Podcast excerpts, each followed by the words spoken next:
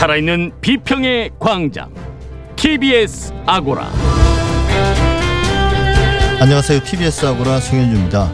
국경 없는 기자회가 발표한 2021년 세계 언론 자유지수 국가별 순위에 따르면 우리나라 순위는 42위로 아시아에서는 3년 연속 1위를 기록했습니다. 하지만 국경 없는 기자회는 세 가지 개선점도 빼놓지 않았는데요. 그중 하나인 국가보안법 폐지.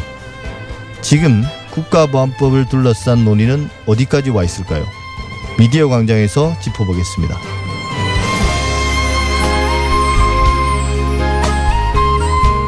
TBS 간판 시사 프로그램인 뉴스 공장과 진행자 김어준 씨에 대한 비판이 끊이지 않고 있습니다. TBS 아고라에서는 그동안 관심 있게 지켜만 보았었는데요. 이제는 논란의 핵심이 무엇인지 정리할 필요가 있는 것 같습니다. TBS의 창에서 이야기 나누겠습니다. TBS 아고라 지금 시작하겠습니다.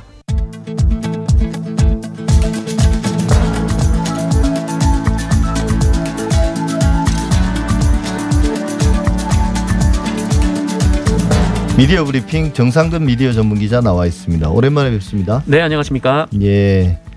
오늘 준비한 첫 소식은 뭔가요?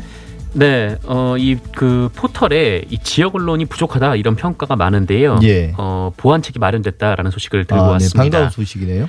네, 이 네이버 카카오의 뉴스 제휴를 심사하는 제휴평가위원회가 이 지역을 아홉 개의 권역으로 분류를 하고 아, 각 권역별로 이 뉴스 콘텐츠 제휴 한 개사 입점을 보장하는 특별 심사 규정을 마련을 한 건데요. 예.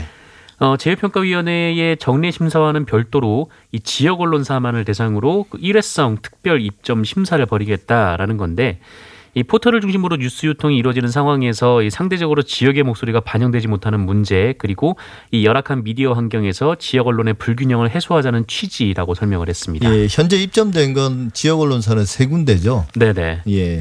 그럼. 이제 추가로 되는데 아홉 개의 권역은 우리가 생각하는 게 일반적인 행정구역상으로 나누는 게 맞을 거고 네. 이 콘텐츠 제휴는 어떤 방식으로 한다는 건가요? 어, 이 콘텐츠 제휴라는 것이 이 포털의 그 inlink 방식으로 기사를 제공하는 매체인데요. 어, 그러니까 이 네이버에서 기사를 클릭을 하면 어, 그 매체의 홈페이지로 가는 게 아니라 이 네이버의 네. 뉴스 화면에서 보는 기사들을 의미합니다. 예. 아, 이게 뉴스 콘텐츠 제휴를 맺었기 때문에 나오는 화면인데 그러니까 포털이 해당 매체의 기사를 구입해 와서 이 자기 페이지에 거는 방식이기 때문에 어, 포털이 매체에 돈을 지급하는 그 제휴 뉴스 방식이거든요. 이용료로 취급하는 거죠. 예. 그렇습니다. 그 금액이 적지 않기 때문에 이 대부분의 언론사가 이 컨텐츠 제휴, 그러니까 CP라고 하는데 어, CP를 체결하기 위해서 노력을 하고 있습니다. 예.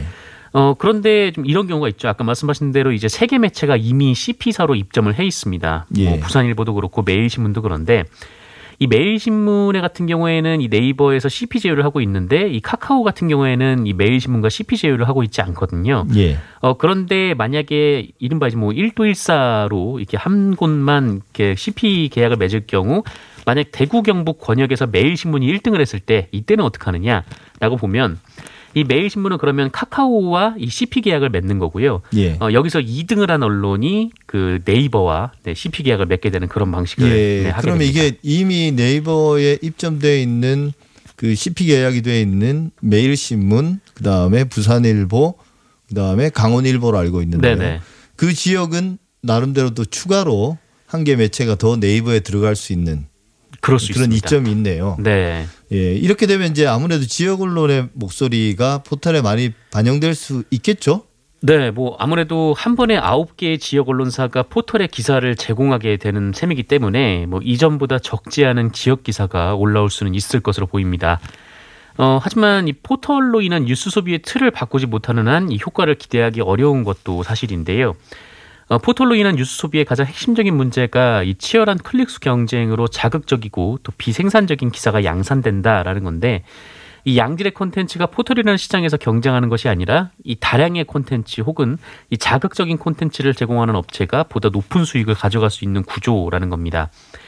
어, 물론 이 뉴스타파처럼 뭐 포털 입점 후에도 이 자기 기준을 지키면서 이 뉴스 수준을 유지하는 곳도 있는데 이 지역에 열악한 사정이 있는 매체들이 이 포털 입점 계약을 맺게 되면 예. 어, 최대한의 수익을 거두기 위해서 이 질 나쁜 콘텐츠를 제공하는 거 아니냐 좀 이런 우려도 나오고 있습니다. 어, 그래서인지 이 제휴평가위원회도 이 모니터링과 제재 심사를 강화한다라는 방침인데요. 이이 특별 심사로 입점한 지역 언론사들은 이 제휴평가위원회가 3개월 주기로 모니터링을 해서 어, 입점 요건을 충족하지 못하면 즉시 계약을 해제하겠다라는 입장을 밝혔습니다. 뭐 하지만 이 기존의 매체들도 사실 그리 좋은 컨텐츠를 생산하지 못하는 상황에서 또 너무 한쪽에만 지나친 잣대를 들이대는 거 아니냐 또 이런 비판이 나올 수도 있습니다. 예, 그동안 이제 계속 문제가 돼 왔던 건데 고용노동부가 네. 어, 방송 비정규직들의 그 불법 파견을 인정했습니다. 그러니까 방송사 비정규직도 노동자들이라는 거죠. 그렇습니다. 이 지난해 2월에 이 고 이재학 PD가 사망을 한 사건이 있었는데요. 그 1년 뒤에야 이 고용노동부가 CJB 청주방송에 대한 특별 근로감독을 벌였습니다. 어, 그리고 그 결과 이 청주방송의 외주 용역 노동자 21명 중에서 12명에 대한 노동자성을 인정을 했습니다. 이 프리랜서 작가 5명, 그리고 PD 3명, 그 용역업체 방송 운행 책임자 4명인데요. 예. 이 노동자성을 인정했다라는 것은 이 청주 방송이 이들에게 근로를 지시하고 감독하는 그러니까 사실상 직접 고용 형태로 어, 일을 시켰다라는 겁니다. 예. 이 노동법에는 파견 근로를 엄격하게 제한하고 있어서 이 방송사는 방송사가 직접 업무를 지시할 수 있는 파견 노동자를 사용할 수가 없습니다. 어, 스스로 일을 하는 도급 노동자만 이 비정규직으로 사용할 수가 있기 때문에 어, 결국 노동자성을 인정했다라는 것은 어, 그동안 방송사가 이 불법 파견을 저질렀다라는 그 의미가 됩니다. 예. 그러니까 사실 프리랜서면 어, 도급 노동자로 이제 이해가 되는 거잖아요. 자기가 그렇죠. 직접 계약해서. 근데 사실 이게 방송사 작업 환경에서는 방송사의 지시를 받아서 일을 하는 거기 때문에 고용된 노동자라고 본 거죠. 이런 형태가 청주 방송에만 있었던 건 아니잖아요. 맞습니다. 어, 노동부가 이 방송 출연자들에 대해서는 이 프리랜서로서의 재량권을 인정을 했지만 이 방송 작가 같은 경우에는 노동자성을 인정을 했는데 어, 사실 이런 형태가 청주 방송에만 있는 형태는 아니고요. 어, 실제로 지난달에 이 중앙노동위원회가 어, 방송 작가 두 명이 MBC를 상대로 제기한 부당해고 구제 신청 사건에서 이 작가들의 근로기준법상 노동자성을 인정한 바가 있습니다. 어, 때문에 노동부가 지난 27일부터 그 KBS, MBC, SBS 등 이 3개 지상파 방송사의 이 보도, 시사 교양 분야 작가에 대한 근로 감독 결과 근로 감독을 하고 있는데요. 그 결과도 주목이 좀 되고 있습니다. 이 노동부는 방송업계가 스스로 노동관계법을 지키고 방송 노동자의 환경을 개선할 수 있도록 어, 관계부처와 함께 간담회, 설명회 등도 개최할 예정이다라고 밝혔습니다. 예. 우리나라 언론들이 타 언론을 베끼는 거 이게 좀 심각한 수준이라고요. 네. 그 인터넷 신문위원회가 올해 1분기 그 인터넷 언론 보도 실태에 대한 자율 심의를 벌였는데요. 이 자율 심의였음에도 이 결과가 좀 상당히 충격적이었습니다. 어, 제재 건수가 5,167건이 나왔는데 어, 이 중에 광고가 3,953건에 이르고 어, 기사도 1,214건이나 나왔습니다. 예. 어, 이 기사 제재 1214건 가운데 광고 목적의 기사가 445건으로 가장 많았는데요. 이 주목할 만한 부분은 통신사 기사를 전제, 그러니까 그대로 옮기면서도 어, 그 출처를 표시하지 않은 기사가 412건에 이른다라는 겁니다.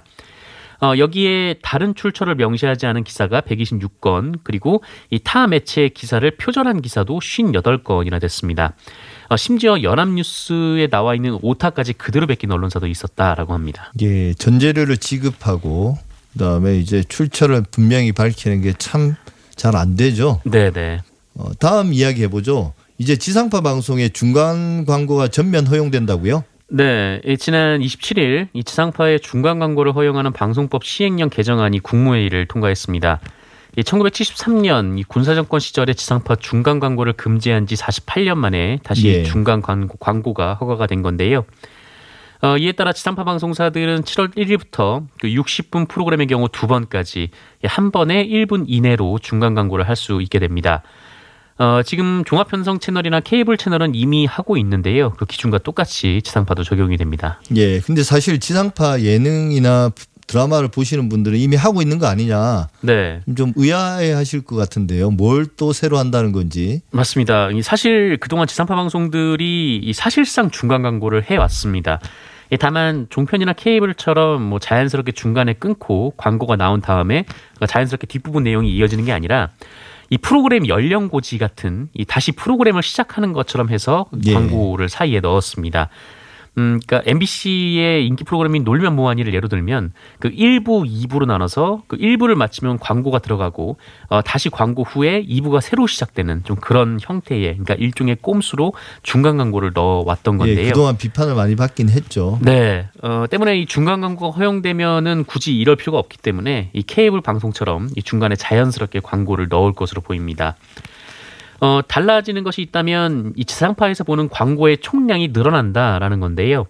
어, 지상파 광고 총량은 기존의 일평균 15% 이하에서 17% 이하로 확대가 됩니다. 그러니까 한 시간을 기준으로 보면 그 1분 10초 정도 광고를 더 보게 되는데요. 어, 한 시간에 광고 한 두세 개를 더 본다 이렇게 생각하시면 될 것 같습니다. 예. 근데 워낙 지금 방송 광고 시장이 위축돼서 이런 정책이 얼마나 큰 효과가 있을지에 대해서는 좀 뭔가 어, 의구심을 가진 분들도 많이 있더라고요. 네네. 근데 이제 어쨌든 그동안 지상파 방송들이 좀 어, 역차별 때문에 억울해한 면은 있었죠. 어, 맞습니다. 이 분명히 2000년대 후반까지는 지상파의 독과점이 있었는데요. 이 지상파가 압도적 지위를 유지했기 때문에 이 광고에 있어서 일종의 페널티를 부여했던 거죠. 예, 하지만 이 종합 편성 채널이 등장하고 또 스마트폰이 보급되면서 이 지상파 광고 매출이 8년 만에 거의 반토막이 났고요. 이 반면에 유료 채널의 광고 매출은 4년 전에 이미 지상파를 추월했고 어, 해외의 거대 OTT 서비스들도 한국에 진출한 상황입니다. 어, 그래서 지상파들은 공익성을 띄어야 하는 지상파가 이 시장에서 경쟁 우위에 서기 어렵다라며 이 비대칭 규제라도 풀어달라 이렇게 요구를 했었고 이번 정부에서 풀어준 건데요. 예, 하지만 지상파에게는 또 그만큼의 책임이 부여가 된 겁니다. 아, 각 방송사 모두 이 중간 광고 허용으로 생기는 수익으로 공익성을 더 강화하겠다라고 각오를 밝혔는데 이 기대를 충족할지 여부는 좀 더 지켜봐야 될 것 같습니다. 네, 지금까지 정상근 기자와 함께했습니다. 감사합니다. 고맙습니다.